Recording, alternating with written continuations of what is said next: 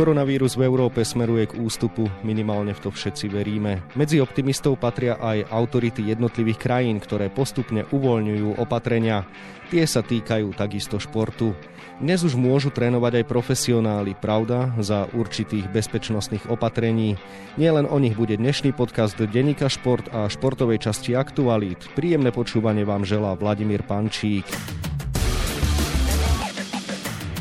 Na uvoľňovanie opatrení naskočili už aj naše futbalové kluby.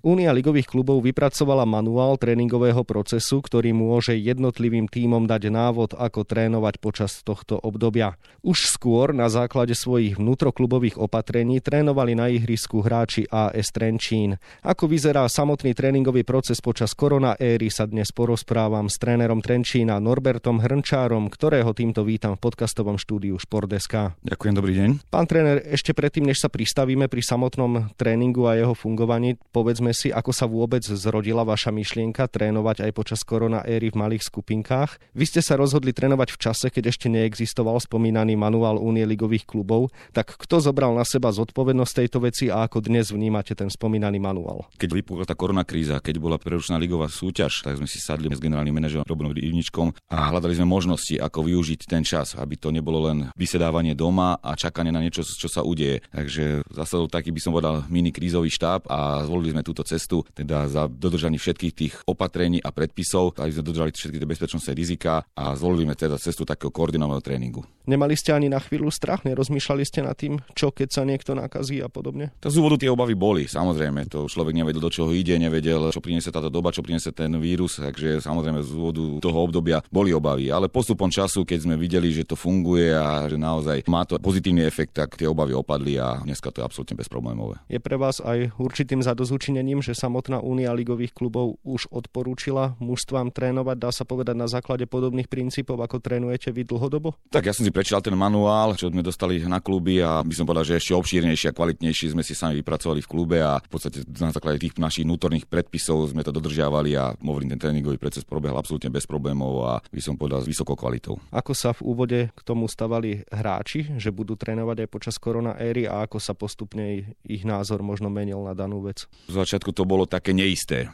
ale s postupom času, keď zisťovali aj od chalanov z iných klubov, že ako sú už v podstate unudení, že už ten stereotyp je už únavný, tak nakoniec boli radi a tá pozitívna energia len pribudala a oni naozaj s radosťou chodili na tréning a tešili sa, že môžu takto fungovať, ako fungovali. Máte v týme viacero legionárov, netúžili po návrate domov treba s tými ako Dunajská streda, Sereč či Zlaté Moravce uvoľnili svojich zahraničných hráčov? My rozhodli zvoliť cestu, že ich podržíme si u nás. V podstate sú zamestnancami klubu a ich úlohou je teda pracovať a byť zamestnaní. V začiatku možno aj mali myšlienky, že čo doma, ísť domov, ale potom postupom času, keď zisťovali, že situácia v Holandsku, situácia v iných krajinách je ďaleko nebezpečnejšia, ďaleko zložitejšia ako u nás na Slovensku, tak možno nakoniec určite boli radi, že môžu tu byť, že môžu byť v tréningovom procese a že je nich postarané. Treba povedať, že my väčšinou chalanov máme slobodných, čiže v podstate tam nebol problém nejak, že by tu mali rodinných príslušníkov a ohrozovali rodinných príslušníkov, takže po tejto stránke naozaj bolo cítiť z nich, že sú radi, že môžu tu byť a môžu absolvovať tento proces. Koľko tréningov muselo prejsť, kým sa dostali do tohto nastavenia? Ja si myslím, že to bolo veľmi rýchle, že behom jedného týždňa sme sa nastavili, či už emočne alebo pracovne a potom to bolo absolútne bezproblémové a by som povedal vysoko pozitívne. Poďme k samotnému tréningu. Bezpečnostné opatrenia sa týkajú už príchodu na štadión. Akým spôsobom sa teda chlapci presúvajú na tréning? Tak to boli jedna z tých prvých vecí, ktoré sme riešili. Teda akým spôsobom nastaviť ten tréningový režim alebo ten pracovný deň. Základná úloha, čo minimalizovať kontakt. To znamená prísť na tréning už tréningom oblečený priamo na ihrisku. Po tréningu samozrejme okamžitý odchod, ísť domov. Zakázali sme chodiť spoločne v autách, aby traja štyria sa nezgrupali v jednom aute, čiže každý chodí samostatne, či už na bicykli, či dobehne, alebo teda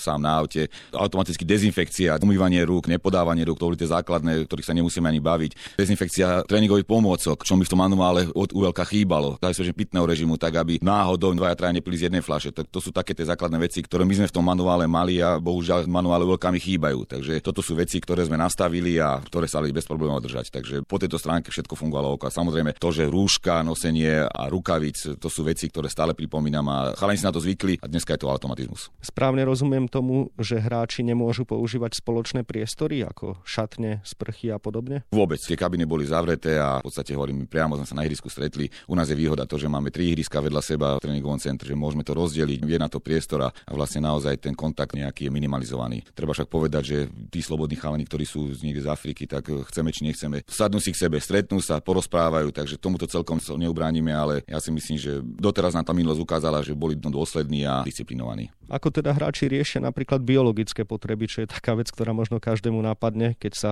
toto povie? Ja už počas tréningu myslím, že nie je priestor na to, aby riešili biologické, tak už musíte vyriešiť pred tréningom a, a po tréningu. Po tejto stránke zatiaľ som nezaznamenal niečo také, čo by narušovalo tréningový proces. Futbal sa stal na teraz bezkontaktný šport. Aké cvičenia teda robia hráči počas tréningu a koľko hráčov teda vlastne máte počas jednej tréningovej jednotky k dispozícii? Je veľa možností, ako ten tréningový proces nastaviť. Jednak to trénovanie na ihrisku, potom potom my sme hľadali možnosti, ako ten čas naozaj mysluplne využiť a preto sme zvolili aj cestu teda tých individuálnych behov, ktoré boli samozrejme v iných kluboch, také individuálneho posilňovania. K tomu sme pridali ten online tréningy, keď ten silový program sme boli schopní riešiť cez webovú aplikáciu, kde sme videli všetkých hráčov, ako pracujú. Z začiatku to bolo také zvedaví boli, ako to bude fungovať. Nakoniec to veľmi pozitívne vyzeralo, že sa tešili, že sa môžu vidieť cez obrazovku. Čiže v rôznej forme sme volili tak, aby naozaj toto náročné obdobie, zvláštne obdobie bolo naozaj využité na 100%. Teraz ma konkrétne zaujímali tie skupinové tréningy, že aké prvky tam zapájate, lebo predpokladám, že zahrať si medzi sebou nemôžete, nemôžete riešiť súbojové veci a podobne, čiže čo sa najmä rieši počas tých skupinových tréningov. Samozrejme, prihrávkové cvičenia, ofenzívna aktivita, defenzívna práca mužstva, defenzívna práca jednotlivých formácií, či už to je formácia obranej formácie, stredovej formácie, alebo útočnej formácie, alebo spolupráca vo vertikálach, pravej, ľavej, stredovej, čiže všetko toto sa dá riešiť počas tých tréningov a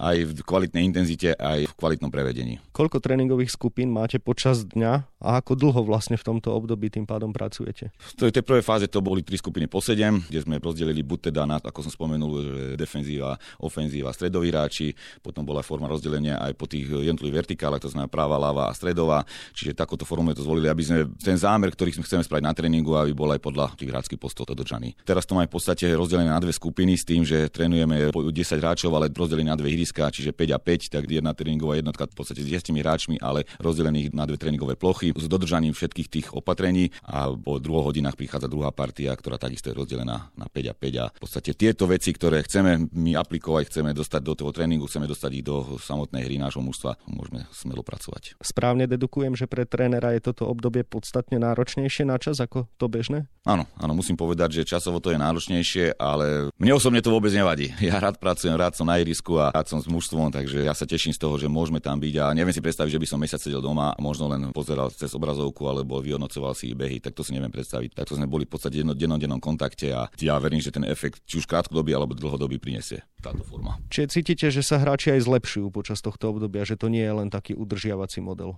Áno, ja na tých hráčov vidím vylepšenie, vidím posun v individuálnych činnostiach. V podstate je to priestor práve na toto, na zlepšenie tých individuálnych činností, ktoré možno v hlavnej sezóne, keď ide zápas, zápas, možno ani ten priestor taký veľký není. Takže toto je ideálny čas, ideálny priestor na to, aby sme tých hráčov individuálne posúvali, developovali a tým pádom zlepšovali prúd celého mužstva. Predstavme si teoreticky, že dnes korona zmizne a od zajtra by sme teoreticky mohli hrať za bežných okolností ligu.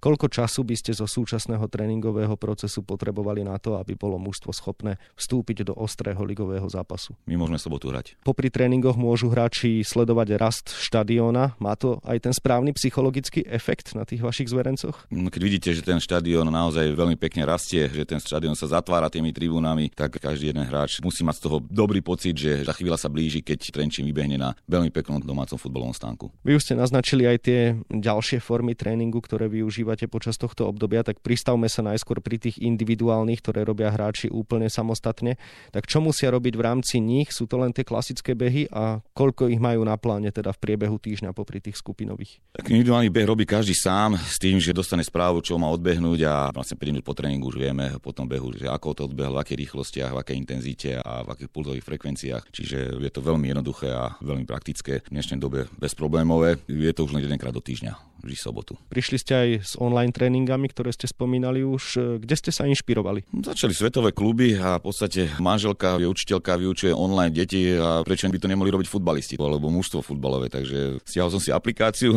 ktorú použila manželka v svojej práci v svojom home office a veľmi jednoducho sme sa nakontaktovali s hráčmi a vlastne ten silový program, ktorý by sme robili za iných okolností na štadióne, v gyme, tak takto sme mohli to každý to mohol spraviť doma, vlastne z pohodľa domova a ja si myslím, že by aj toto má výrazný efekt na vylepšovanie toho hráča. Ako to teda technicky prebieha? Chalani dostanú link na mail a jednoduchým nalogovaním sú na obrazovke, oni vidia na svojom počítači, na svojom telefóne. Ja ich všetkých vidím v mozaike na svojej obrazovke a odprezentujem im tréning a oni podľa toho cvičia. Takže naozaj veľmi jednoduchá forma, ale myslím, že veľmi účinná. To ste ako veľký brat, všetkých vidíte. Áno, vidím domácnosti jednotlivých hráčov, takže celkom zaujímavé. Prináša to teda aj trošku vtipné momenty? Ja si myslím, že áno, že chalani sa ráno vidia, v sobotu ráno, keď sme sa stretli vlastne formou toho online tréningu, tak videli sa každý jeden, vedeli sa porozprávať, pozdraviť a tiež jedna taká forma také tímovosti, vytvorenia takého tímového ducha, že áno, sme spolu, aj keď sme není spolu na štadióne. V tréningovom procese ste sa zamerali aj na individuálny rozvoj herných činností jednotlivca pomocou zostrihaných video ukážok. Tak čo čo si pod tým máme presne predstaviť? Hľadali sme samozrejme tých svetových hráčov, ale typologicky podobných našim hráčom. Lebo jednoducho by Messi ukázať, že ako strela priamikov, ako kľúčkuje, to